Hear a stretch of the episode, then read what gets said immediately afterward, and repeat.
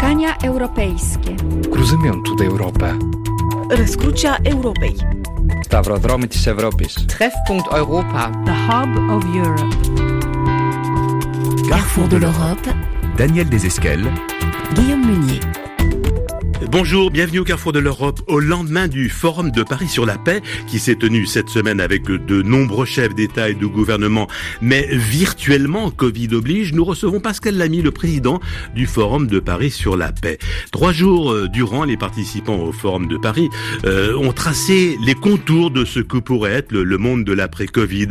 Le Forum a aussi milité pour une approche multilatéraliste de la marche du monde, comme il le fait d'ailleurs depuis sa première édition, c'était en, en 2018. Le multilatéralisme défendu par l'Europe, mais malmené pendant les années Trump, redevient-il d'actualité avec la victoire de Joe Biden? Les Européens, ressoudés par l'hostilité de Donald Trump à leur égard, resteront-ils aussi ambitieux en termes d'autonomie stratégique et par exemple en matière de défense, de santé ou encore de, de numérique? Bonjour Pascal Lamy. Bonjour, bonjour. Faut-il le rappeler, vous avez été commissaire européen et le directeur général de l'OMC, l'Organisation mondiale du commerce, et vous êtes également le, président d'honneur de l'Institut Jacques Delors. À mes côtés, virtuellement parlant, c'est-à-dire par téléphone, nous accueillons deux journalistes européens, Clémentine Forissier de Contexte.com et Paolo Levi de l'agence de presse italienne ANSA. Bonjour Clémentine, buongiorno Paolo. Bonjour. Buongiorno, buongiorno Daniel. Et puis, comme Bonsoir chaque semaine, nous ferons un détour par la rédaction de Courrier International ce dimanche avec Sacha Mitchell. Pascal Lamy, euh, alors le forum de, de Paris sur la paix s'est achevé vendredi. Un, un petit point de terminologie pour commencer, si vous le voulez bien. Pourquoi forum sur la paix et pas forum pour la paix? Ce qui serait peut-être plus clair pour le commun des mortels. Oui, vous avez raison. C'est une euh, question que nous nous sommes posée, y compris avec euh, un des initiateurs de cette formule, qui était le, qui est toujours le président de la République française. Euh, je, rappelle que ce forum est né il y a trois ans, au moment où nous devions célébrer l'anniversaire de l'armistice de la Première Guerre mondiale. Et donc, il y avait évidemment des tas de euh, devoirs mémoriels euh, pour rappeler à quel point cette catastrophe a meurtri euh, du monde et des pays, mais en même temps, on voulait aussi un peu parler de l'avenir et on voulait parler de la paix dans un sens, au fond, qu'est-ce qui fait la différence entre la paix et la guerre Euh, Donc nous ne sommes pas dans le règlement des conflits de ce monde tels qu'ils existent ici ou là, en Syrie, en Afrique. Oui, vous n'êtes pas les Nations Unies. Nous sommes dans nous ne sommes pas les Nations Unies, nous ne sommes pas une conférence diplomatique, nous sommes, nous nous penchons sur comment réduire les tensions économiques, sociales, environnementales qui génèrent dans ce monde des tensions et des fractures qui elles-mêmes mènent au conflit. Et donc nous sommes en fond en amont de ces conflits, de ces guerres, qu'il faut ensuite terminer, dans lesquels il faut faire des accords. Donc l'idée, c'est que, euh, en s'intéressant à des solutions, pas seulement à des conversations, à des solutions aux grands problèmes de notre époque, qui sont pour l'essentiel des problèmes globaux, encore une fois, l'environnement, l'inclusion sociale, euh, la cybersécurité, euh, les écoles, euh, l'alphabétisation, des grandes questions sur lesquelles nous devons coopérer, il faut impliquer d'autres que des diplomates, plus exactement, pas seulement des diplomates, mais aussi des organisations gouvernementales, mais aussi des entreprises, mais aussi des grandes institutions académiques, mais aussi des villes. J'ai ouvert cette année, comme l'année dernière, le, le forum avec euh, la maire de Paris, qui a expliqué en quoi une ville comme la ville de Paris était devenue un grand acteur à l'international. Donc cette idée qu'il faut aborder les problèmes de manière concrète, en essayant de trouver des solutions à partir de coalitions entre des acteurs nouveaux, c'est ça la formule euh, du, Du Forum de Paris. Alors, sur euh, la paix et pas pour la paix ou de la paix. Et de ce point de vue-là, nous nous distinguons effectivement d'autres lieux euh, où il y a des réunions internationales, que ce soit des réunions officielles ou que ce soit des forums comme Davos, euh, comme la conférence de Munich sur la sécurité ou autres. Nous, on est dans le concret.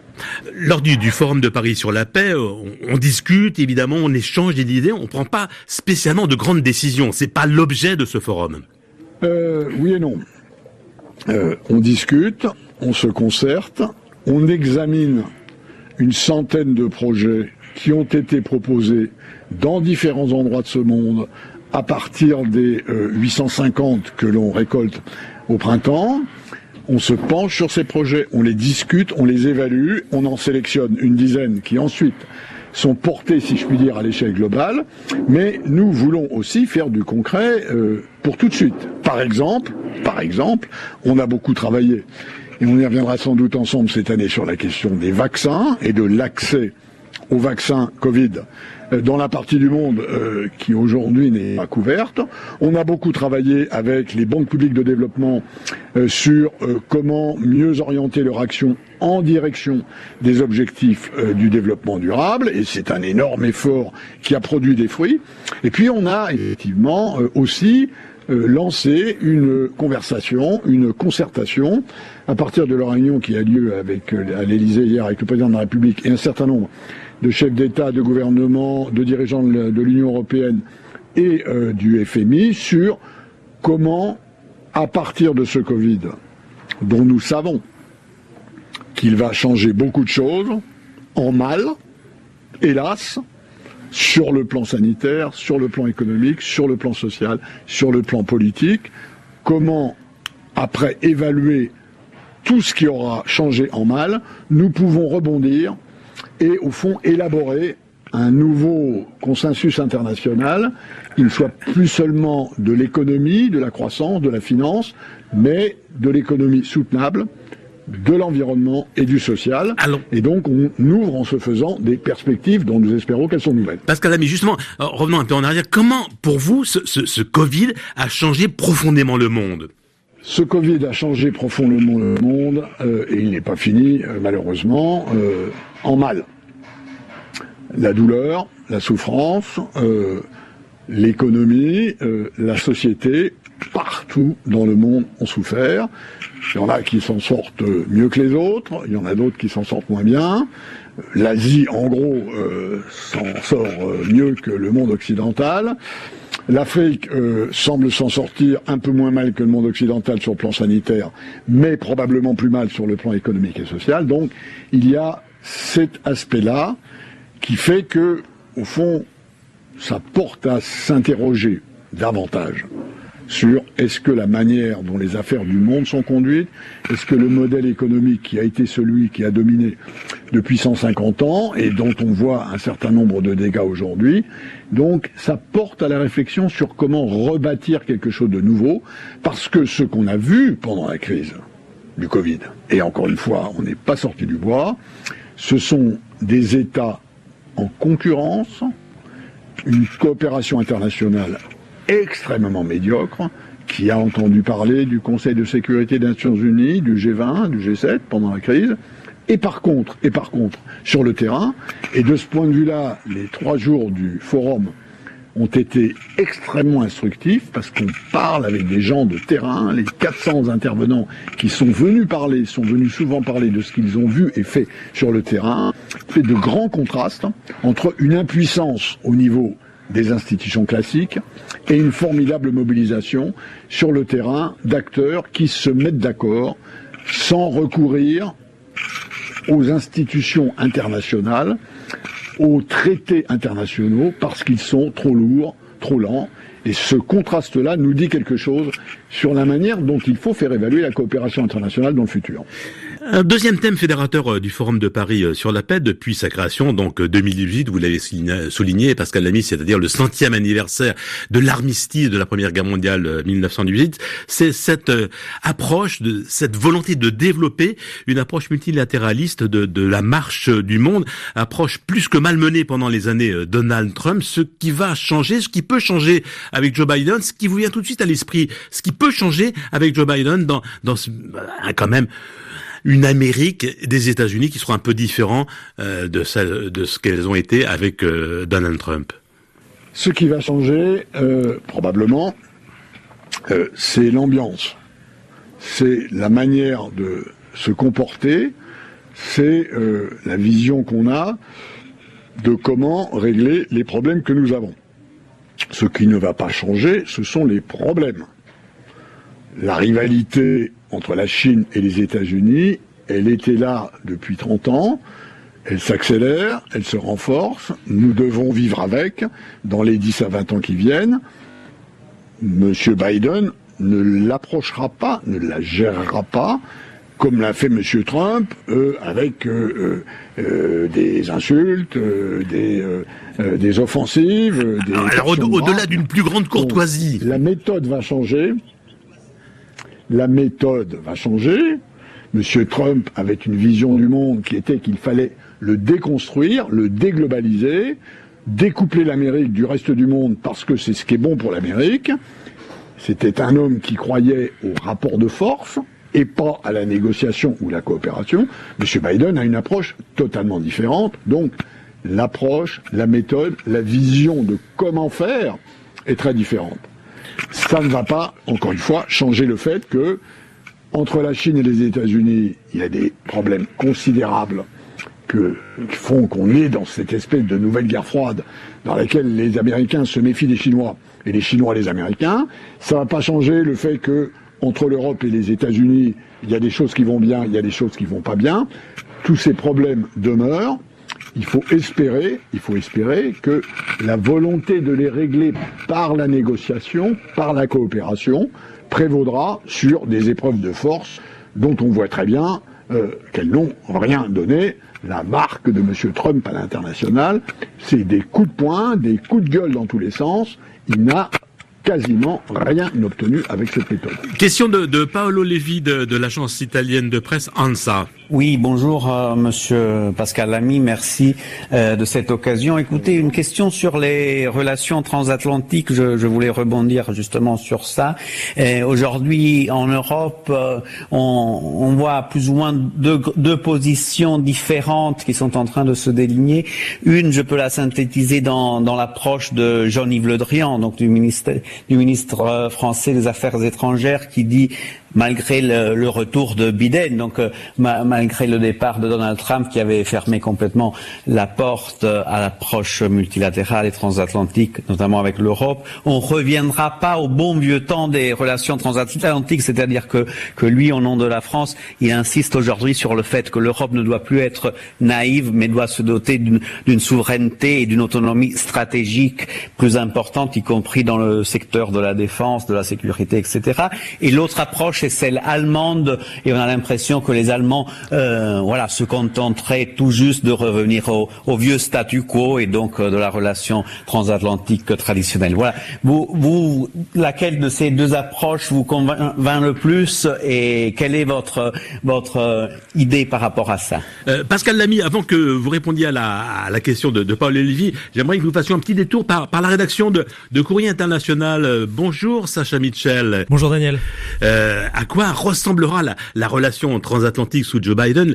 Euh, le, Financial Times à, à, Londres, il consacre une très très longue réflexion pour parvenir à la conclusion suivante, elle ne sera pas fondamentalement différente. Absolument Daniel, l'âge d'or des relations entre l'Europe et les États-Unis serait bel et bien révolu. Pour le journal britannique, la lente dérive des continents ne se limite pas à l'ère Trump. Certes, les relations transatlantiques ont été particulièrement tendues ces quatre dernières années. L'actuel président a retiré ses troupes d'Allemagne, s'en est pris à l'OTAN et a imposé des droits de douane sur les produits européens. Mais en réalité, les deux continents se tournent le dos depuis un bon moment. Pour le Financial Times, l'Europe n'a sans doute d'ailleurs jamais vraiment été une priorité géopolitique de Washington. Comme le rappelle le journal, il a fallu une alliance de circonstances contre les nazis, puis contre les soviétiques, pour que les liens soient si forts dans la deuxième moitié du XXe siècle. Et depuis la chute de l'URSS, c'est la preuve, les antagonismes se sont multipliés sur la Bosnie, l'Irak, le protocole de Kyoto, le pacte nucléaire avec l'Iran. La liste est longue à laquelle vient s'ajouter cette année le Covid-19. Alors, question, Sacha, évidemment, mais euh, je devine déjà un peu la réponse du Financial Times. Euh, mais si l'Europe n'est plus la priorité, euh, quelle est la priorité aujourd'hui des Américains? Eh bien, Daniel, le pays a aussi une façade pacifique qui regarde vers l'Asie. Barack Obama lui-même avait, pendant ses deux mandats, impulsé un pivot vers le continent asiatique. Les États-Unis ont aussi récemment mis en œuvre un partenariat sur la sécurité réunissant le Japon, l'Australie et l'Inde. Alors avec Joe Biden, les choses ne changeront pas radicalement, prédit le Financial Times. Peut-être que le démocrate confirmera le rôle de l'OTAN, signera de nouveau l'accord de Paris sur le climat, mais ce qui nous attend, c'est plutôt une indifférence mutuelle. Dans une Europe devenue riche et pacifique, la protection des États-Unis n'est plus indispensable et d'un autre côté, pour les États-Unis, l'Europe n'est plus le carrefour stratégique de la planète. Alors bien sûr, l'alliance ne sombrera pas de sitôt, l'Europe et les États-Unis ne se feront pas la guerre, mais ils n'embarqueront pas non plus dans une aventure commune. Surtout, comme le conclut le Financial Times, l'Europe devra définitivement apprendre à ne compter que sur elle-même. Merci Sacha Mitchell, courrier international, l'hebdo international.com, euh, le site. Alors, euh, Pascal Lamy, on vient d'entendre une question de euh, de Paolo Levi de l'agence ANSA, et, et puis euh, cet article de développé par Sacha Mitchell de courrier international du Financial Times, on sent bien que l'OTAN de demain ne ressemblera pas forcément à l'OTAN d'hier, l'OTAN du bon vieux temps, je serais tenté de dire. Oui, disons, pour répondre à la question précédente, qui était entre les Français qui aiment la souveraineté européenne euh, et les Allemands euh, qui aiment le transatlantique, euh, qui a raison, qui a tort. D'abord, je, je, nuancerai cette question. les Français aiment la souveraineté, mais plus souvent en mots qu'en actes. C'est-à-dire quand il s'est agi souvent de donner des instruments d'action de l'Union européenne à l'international, c'est la diplomatie française qui a freiné pendant de très longues années. Euh, quant à la position allemande, euh, je suis cette question d'assez près. Euh, et notamment parce que nous avons un institut Jacques Delors à Berlin, comme on en a un à Paris et comme on en a un maintenant à Bruxelles, et je constate que cette question fait débat en Allemagne. Les Allemands ne sont pas unanimes à considérer qu'il faut revenir au bon vieux temps du transatlantique, et d'ailleurs, quel est le dirigeant européen qui, le premier, a dit que compte tenu des circonstances, il fallait effectivement maintenant compter sur nous-mêmes, euh, c'est la chancelière allemande, euh, Madame Merkel. Donc ne, euh, ne caricaturons pas ces deux positions. Il y a des nuances ou des différences entre ce qu'on dit et ce qu'on fait de chaque côté. Dans la substance, je souscris totalement à l'analyse du Financial Times telle qu'elle vient d'être rapportée par notre correspondant à Courrier International. J'en souscris dans tous les termes, et sur le diagnostic et sur les conséquences. Le monde est en train de pivoter sur l'Asie. Ça a commencé il y a 40 ans. Ça s'accélère. La crise du Covid va encore accélérer ce pivot puisque l'Asie repartira économiquement deux ou trois ans avant le reste du monde. Et euh, deux ou trois ans de croissance à 5 ou 6 c'est pas rien. Donc le pivot, c'est l'Asie. Les Américains ont une façade asiatique qui est leur façade Pacifique. Ça fait longtemps qu'ils ont commencé à regarder l'Europe de plus loin et le Pacifique de plus près. Ceci va durer et la conséquence pour nous, c'est qu'effectivement, beaucoup des enjeux internationaux vont se jouer d'abord entre les États-Unis d'Amérique et la Chine, et que nous, Européens, nous devons en quelque sorte tenir compte du fait que les excès de ces tensions, les formes qu'elles prennent, constituent pour nous des vulnérabilités. Si les États-Unis et la Chine échangent des orions, nos intérêts, nos valeurs sont en cause et peuvent être menacés. Il nous faut donc réduire notre propre vulnérabilité à ce que font les Américains et à ce que font les Chinois, et à ce que font entre eux les Américains et les Chinois. Et ça, ça s'appelle effectivement davantage d'autonomie. On appelle ça autonomie stratégique, parce que quand on dit stratégique, ça fait tout de suite beaucoup mieux que si on dit tactique. Euh, Emmanuel Macron parle d'Europe puissance. Transformation du monde. Absolument, j'épouse tout à fait euh, ce, point de vue, et j'ai publié euh, à l'été un, papier dans, dans commentaire qui déclinait en quoi cette puissance européenne pouvait s'incarner, mais au fond c'est la force des choses, c'est la marche du monde, Biden ou pas Biden, Xi Jinping ou pas Xi Jinping, Trump a été quelque chose pour quelque chose dans l'accroissement de l'antagonisme avec la Chine. Xi Jinping est pour quelque chose dans le durcissement du régime chinois sur le plan politique, mais la marche du monde fait que nous, Européens, nous devons réduire notre vulnérabilité et donc d'un certain point de vue notre dépendance à la fois à l'égard des Américains et des Chinois. Ça prendra du temps. Encore faut-il que les États membres de l'Union, il faut que ça suive, évidemment. Qui, au fond, décident des transferts de souveraineté, absolument. Encore faut-il que, y compris du côté français, on accepte les transferts de souveraineté nécessaires. Les Allemands, en général, ils sont un peu plus près, toujours avec des conditions, parce qu'ils vivent dans un système fédéral euh, qui est au fond beaucoup plus étagé sur le plan de l'exercice du pouvoir que le nôtre. Pour les Français, c'est un peu plus compliqué. Question de, de Clémentine Forissier de contexte.com. Bonjour Pascal Lamy, je voulais rebondir par rapport à ce que vous venez de dire euh, et faire le lien avec ce que vous disiez au début de l'émission sur la, la, concurrence entre les États euh, au niveau mondial depuis le début de cette crise. Et en vous écoutant, je me dis, euh, je me pose deux questions. D'une part, quelle est votre analyse de la concurrence qui a pu avoir lieu au, en, au sein de l'Union européenne? Depuis le début de cette crise Est-ce qu'elle a évolué cette concurrence? Est-ce qu'elle s'est amoindrie? Est-ce que est-ce qu'on a est-ce qu'elle est elle est au même niveau que ce qu'on a pu constater au niveau mondial ou pas selon vous? Et d'autre part, pour justement euh, faire face à ce que à ce, à ce monde qui qui, qui bouge tel que vous le décrivez. Euh, comment concrètement on peut faire pour faire en sorte que les Européens euh, se, rapprochent? Parce qu'il y a les, intentions, euh, on, est d'accord sur les concepts, mais, concrètement qu'est-ce qu'il faudrait faire pour que ça fonctionne? Alors sur, la première partie de, votre question, euh, c'est vrai qu'au début de la crise, quand le virus est arrivé, euh, l'Europe euh, a donné une impression justifiée de désunion. avec un choc pareil, euh, immédiatement, ce qui compte, c'est la protection, la puissance publique, l'ordre public, les hôpitaux, les disciplines. Ça, euh, c'est du ressort des États. C'est pas du ressort de l'Union européenne, dont vous savez que les compétences, par exemple en matière de santé ou d'ordre public, sont extrêmement limitées. Ça a été un moment du début. Je trouve que petit à petit, l'Europe s'est retrouvée. Et pour répondre clairement à votre question, le niveau de coopération, de concertation au sein de l'Union européenne a été beaucoup plus important que euh, dans le reste du monde. Hein, en gros, si vous voulez, j'ai coutume de dire, et j'ai vécu dans ce système international depuis environ une bonne trentaine d'années, en moyenne, on est à 50 de coopération et 50 de, de compétition. Hein, entre tous ces animaux étatiques euh, euh, qui se retrouvent de temps en temps euh, pour célébrer la communauté internationale aux Nations Unies. C'est un peu rituel. D'ailleurs, en général, ils se comportent pas vraiment comme ça.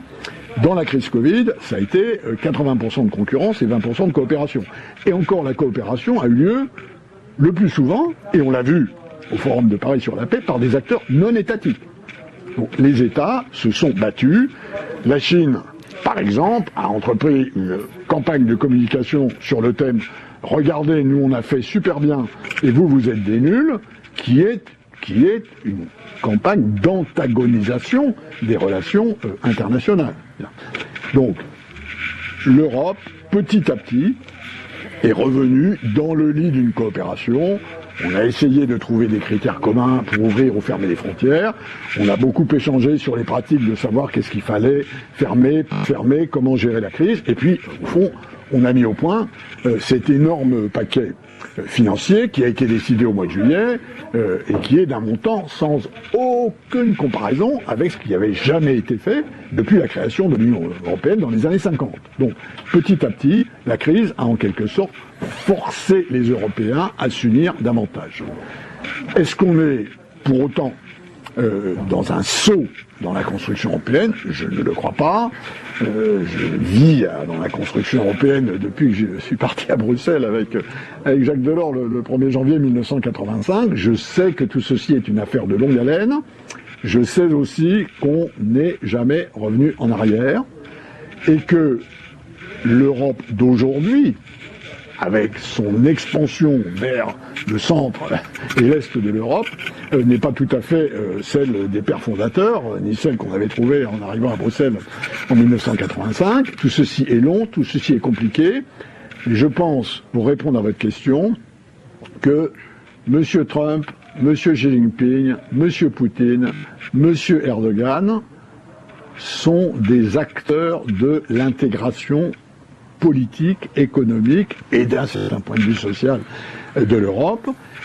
Il y a dans les évolutions du monde une pression qui fait que les Européens comprennent, je crois, de mieux en mieux, et en tout cas c'est évident pour les jeunes générations, que nous avons nos valeurs, nous avons nos intérêts, il y a une civilisation européenne, elle est d'ailleurs souvent beaucoup plus visible du dehors de l'Union que du dedans, et si nous croyons à ces valeurs, et si nous croyons que nous avons des intérêts à promouvoir et à défendre, alors il faut compter davantage sur nous-mêmes, et nous ne pourrons le faire qu'en nous unissant davantage.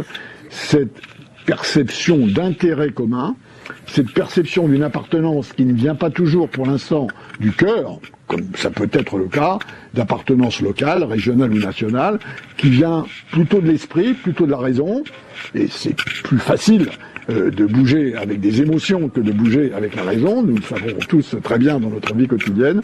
Je crois néanmoins que ceci est en marche et que ce qu'on vient de décrire de l'état du monde plaide assez naturellement pour que les Européens se serrent davantage les coudes.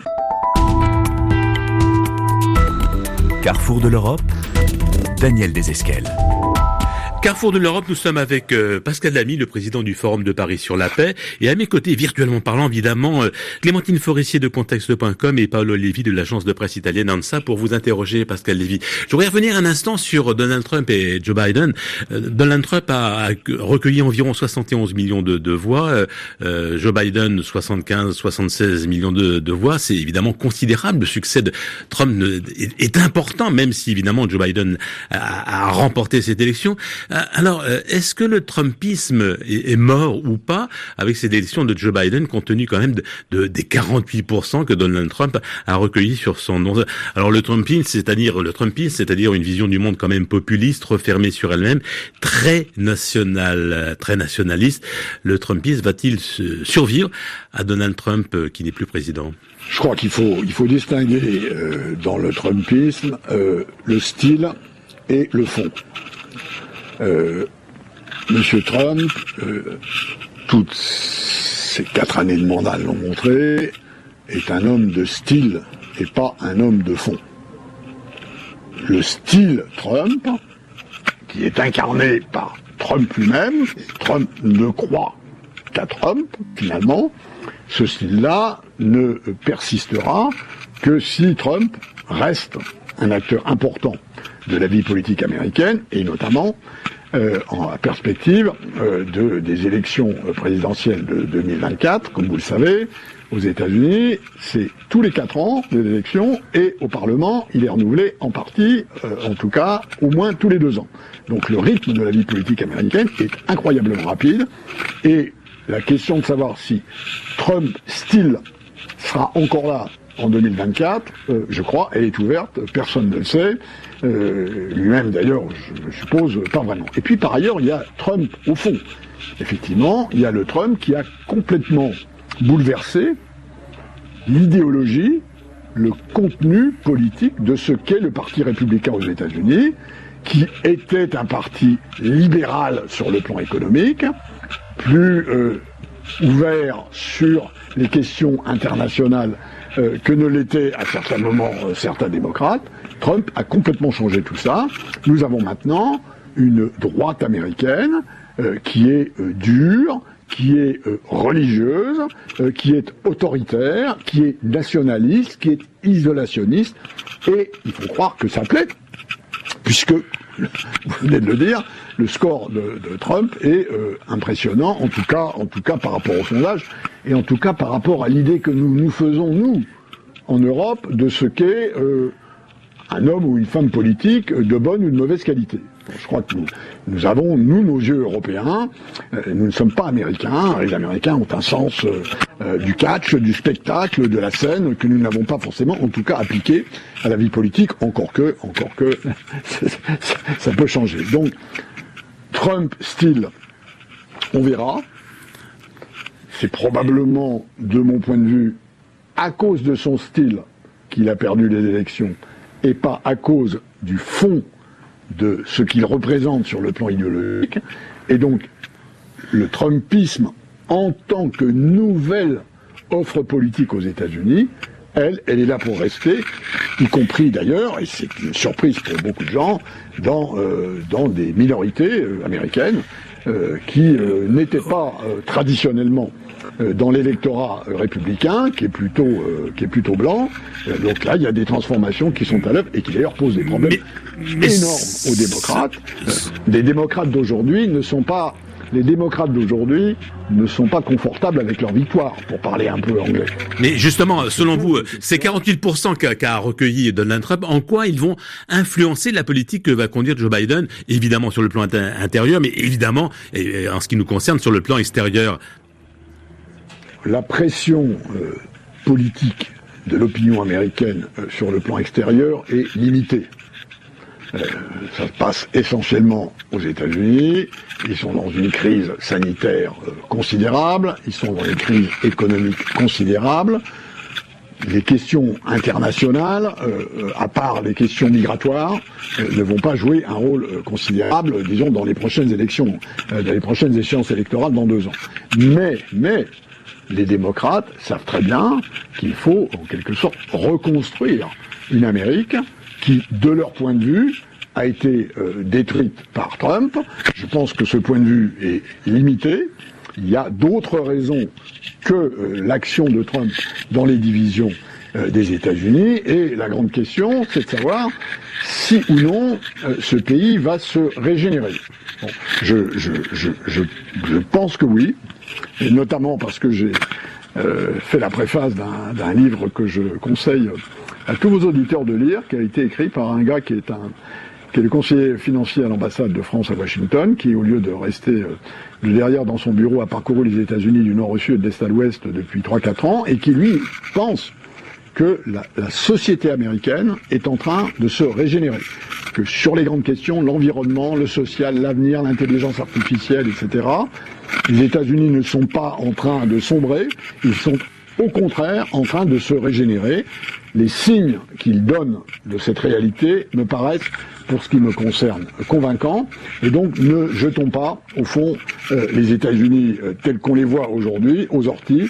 C'est un pays qui a d'énormes capacités de rebond, qui a une énorme capacité d'innovation, d'imagination, d'espoir, de, temps en temps, euh, dont je suis de temps en temps, moi en tant qu'Européen moyen, jaloux. Euh, Pascal Lamy, on a, on a compris, les États-Unis sont en train de se régénérer. Quand les États-Unis sont en train de se régénérer, eh bien, l'Europe euh, devra apprendre un peu plus à ne compter que sur elle-même. Je voudrais qu'on abandonne un peu Donald Trump, euh, euh, Joe Biden, pour parler un petit peu bah, du Royaume-Uni et du Brexit. On l'a un petit peu oublié avec ces élections américaines, mais il va être de nouveau d'actualité puisque le 31 décembre, le Royaume-Uni aura définitivement coupé les liens qui l'unissaient avec l'Union européenne. Alors, il y a encore des négociations pour essayer de, de mettre sur pied un accord sur la relation future entre le Royaume-Uni et l'Union européenne, mais euh, comment faire en quelques jours ce qu'on n'a pas vraiment réussi à, mener à, son terme en une année? Bon, nous, nous revenons dans les épiphénomènes hein, par rapport aux questions que nous avons évoquées depuis le début de cette concertation. Euh, le, Brexit est un épiphénomène qui n'a, euh, à vrai dire, aucune influence sérieuse sur la marche du monde. Il se trouve que nos amis britanniques qui avaient décidé, pour un moment, après avoir décidé le contraire, de rejoindre l'intégration du continent européen, ont décidé de la quitter euh, à la suite d'un référendum en 2016. Ils doivent gérer cette affaire euh, très compliquée. Après avoir expliqué que euh, l'ouverture des échanges à l'intérieur de l'Union européenne, c'était la chose à faire, et ils ont été les champions de ça. Il faut maintenant qu'ils débrouillent avec une situation dans laquelle on referme les échanges, à, la mesure de leur volonté d'indépendance et de souveraineté. La solution de cette question, elle est à Londres. C'est à Londres de décider maintenant qu'ils sont sortis politiquement, de combien ils veulent sortir économiquement au nom de leur souveraineté retrouvée. S'ils veulent sortir beaucoup économiquement, ils changeront leur législation, leurs règles, leurs normes, leurs standards sur les résidus de pesticides, euh, la taille euh, des pare-chocs et euh, les diplômes qu'il faut avoir pour être architecte. Il y aura une frontière réglementaire, elle sera épaisse, ça coûtera à tout le monde et en particulier à eux.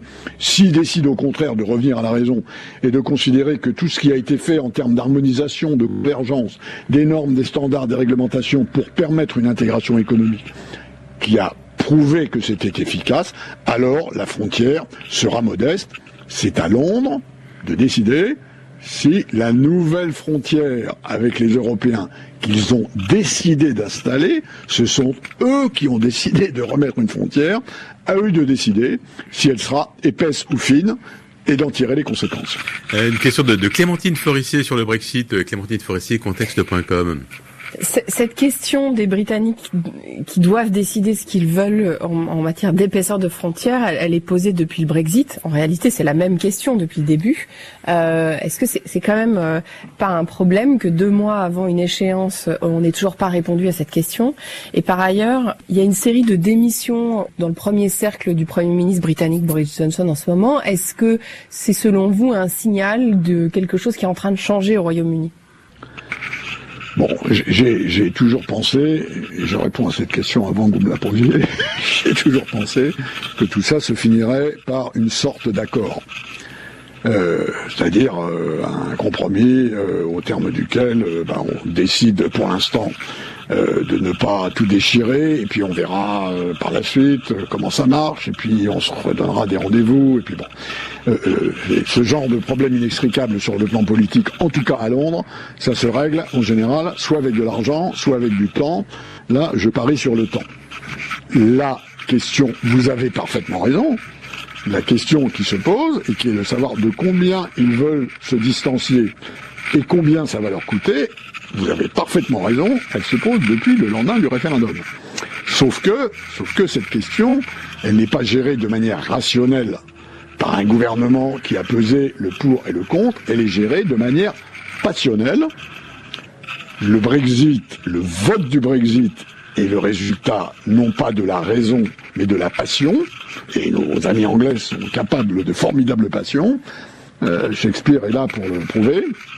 Et Dieu sait s'il a bien décrit euh, comment ça marche entre l'amour, la haine, le poison, les violences, les amours. Tout ça, c'est parfaitement décrit dans le théâtre de Shakespeare. On est dans une situation où euh, Boris Johnson, personnage shakespearien s'il en est, Hein, violent, euh, traversé euh, de bons moments, de mauvais moments, tout ça, ça chahute. Effectivement, difficile de dire qu'est-ce qu'il va décider entre l'option d'une sortie brutale et donc coûteuse et d'une sortie gérée, je n'en sais rien. Euh, ce qui se passe aujourd'hui autour de lui, dire la démission de deux de ses principaux conseillers, dont l'autorité sur le Premier ministre britannique était d'ailleurs très discuté au sein même du Parti conservateur, euh, qui est là où il a sa majorité au Parlement, et il a une bonne majorité au Parlement, et la raison pour laquelle euh, ces deux collaborateurs principaux se sont fait virer, c'est que les parlementaires britanniques voulaient leur peau. C'est peut-être le signe qu'effectivement, que cette gestion brutale euh, qui consiste à changer de bord tous les 15 jours, euh, soi-disant pour étourdir euh, le négociateur d'en face, en réalité parce qu'il est soumis à des pressions contradictoires, c'est peut-être le signe que on va aller vers quelque chose qui est moins, disons, moins chaotique, un peu plus rationnel. Et je suis de ceux qui pensent que l'élection de Joe Biden, par rapport à ce qu'aurait été la situation si Donald Trump avait élu, devrait plutôt faire pencher euh, M. Johnson euh, vers une solution moins brutale, moins violente et au fond euh, un peu plus rationnelle. Pascal Ami, le Brexit, quelle est la différence entre un, Brexit no deal, hein, voilà, et puis un accord à minima? C'est quoi la différence? La différence, c'est de la transition. La différence, c'est par exemple qu'on n'aura pas euh, des droits de douane euh, sur euh, tout ce qu'on échange en ce moment en matière de biens, les voitures, les fromages, le whisky. Bon, ce sont des différences modestes mais importantes pour le business et pour le consommateur et pour, disons, l'exercice d'un commerce aussi ouvert que possible. Je, je pense personnellement que euh, de ce point de vue-là, la pression des opérateurs économiques qui devront s'ajuster du jour au lendemain si les Britanniques euh, sortent de l'Union européenne sans accord au 1er janvier, va être suffisante pour que tout ceci, encore une fois, trouve un chemin plus calme. Je pense que c'est de l'ordre de l'organisation de transition. Je ne suis pas sûr que le gouvernement britannique soit aujourd'hui en état de dire nous voulons diverger des normes et des standards européens de 10%, de 20%, de 50%, de 80%. Je ne crois pas qu'ils soient en état de dire ça parce qu'ils n'ont pas eu avec leur propre population la discussion qui consiste à voir si effectivement on change les normes sur les résidus de pesticides ou la sécurité des voitures ou la sécurité euh, des, euh, des appareils électroniques, toutes ces grandes choses qui règlent notre vie de tous les jours et dont ils ont décidé de se séparer au nom de leur souveraineté, cette conversation-là, elle n'a pas eu lieu. Elle n'a pas eu lieu pour l'instant.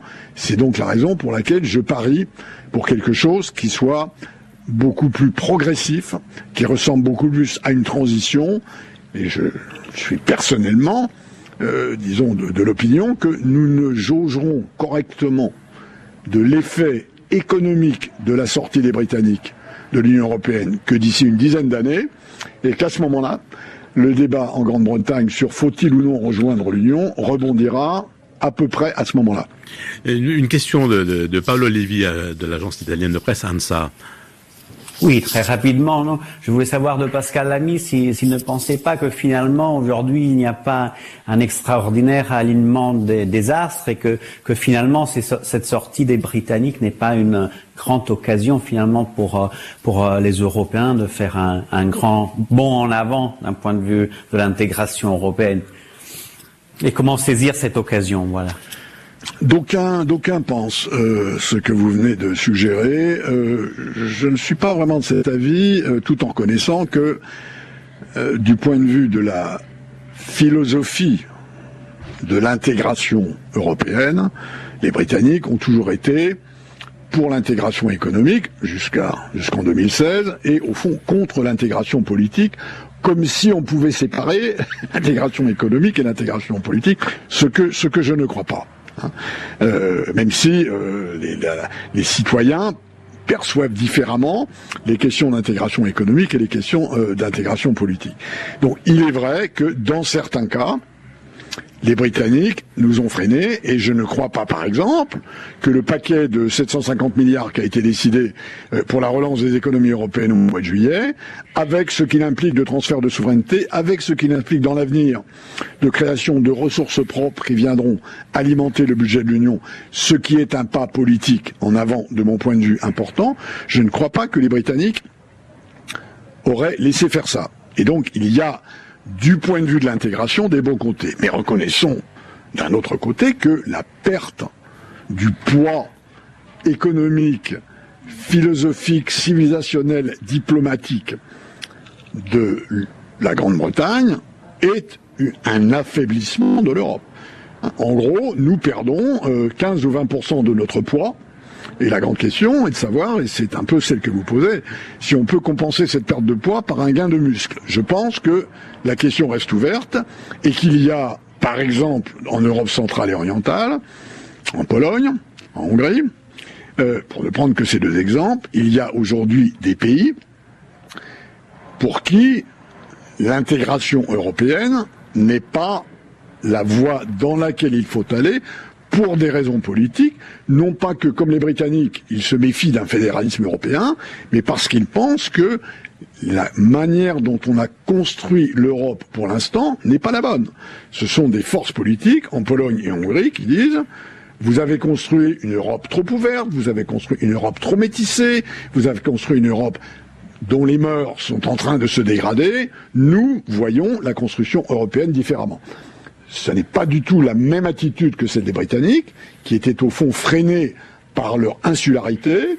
Euh, la Pologne et la Hongrie ne sont pas freinés vers l'intégration par leur insularité, ce sont des pays profondément européens sur le plan culturel et sur le plan géographique. C'est une affaire idéologique, et donc il y a là de nouveaux obstacles à l'intégration européenne euh, auxquels nous devons faire face, car hélas, d'un certain point de vue, il porte sur des questions euh, euh, fondamentales sur le plan des libertés politiques, sur le plan de l'organisation de la démocratie, sur le plan d'indépendance du pouvoir judiciaire, sur le plan de l'indépendance des médias. Et là, on touche à des sujets beaucoup plus profonds qui sont des sujets que nous n'avons jamais eus avec nos amis britanniques. Donc, il y a là-dedans, si je puis dire, à boire et à manger.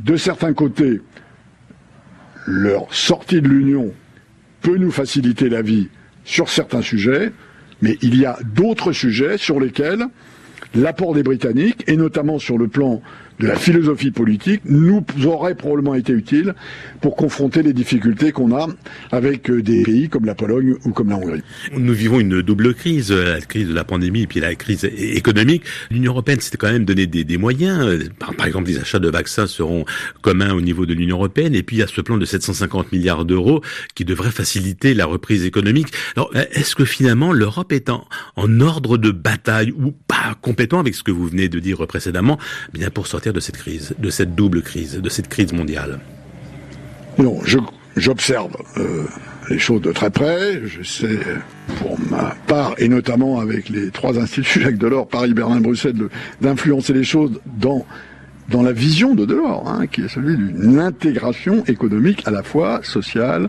euh, euh, économique, environnementale, et je rappelle que c'est lui qui avait fait naître euh, beaucoup des ambitions environnementales de, de, de l'Union à l'époque. Je pense que la crise du Covid, qui nous a secoués, qui a failli en quelque sorte nous faire basculer, revenir vers les nations et les nations seulement, à tourner autrement et que, à ce stade en tout cas, elle est une occasion de solidarité, une occasion d'intégration. Il reste à voir comment tout ça va marcher, euh, comment les plans qui ont été décidés à Bruxelles, les ressources qui ont été affectées vont être mises en œuvre, distribuées dans cette transition écologique et digitale qui est la marque de fabrique de la Commission européenne actuelle elle-même reflet du changement politique qui est intervenu à l'occasion des élections européennes en 2019, l'écologie, la transition écologique, la transition digitale, c'est un peu l'équivalent de ce qu'on a fait dans le passé avec le marché intérieur ou avec l'euro. Ça a marché, et je pense que dès lors qu'on a un cap aussi clair, aussi net, et la crise du Covid nous a obligés à retrouver un cap. Plutôt que de faciliter, je suis plutôt optimiste sur l'impact de la crise sur la construction et sur l'intégration européenne. Eh bien, merci Pascal Lamy pour cette dernière petite note tout de même optimiste. Merci d'avoir été au carrefour de l'Europe euh, dans des conditions un peu techniques dégradées et nous en excusons. Merci à Clémentine Forissier, contexte.com et à Paolo Levi, l'agence italienne de presse ANSA. Réalisation euh, Guillaume Munier. Pour écouter ce carrefour de l'Europe, RFI.fr, rubrique podcast ou via votre moteur de recherche préféré qui peut par exemple être le moteur de recherche européen Quant. On reste en contact via Facebook et Twitter.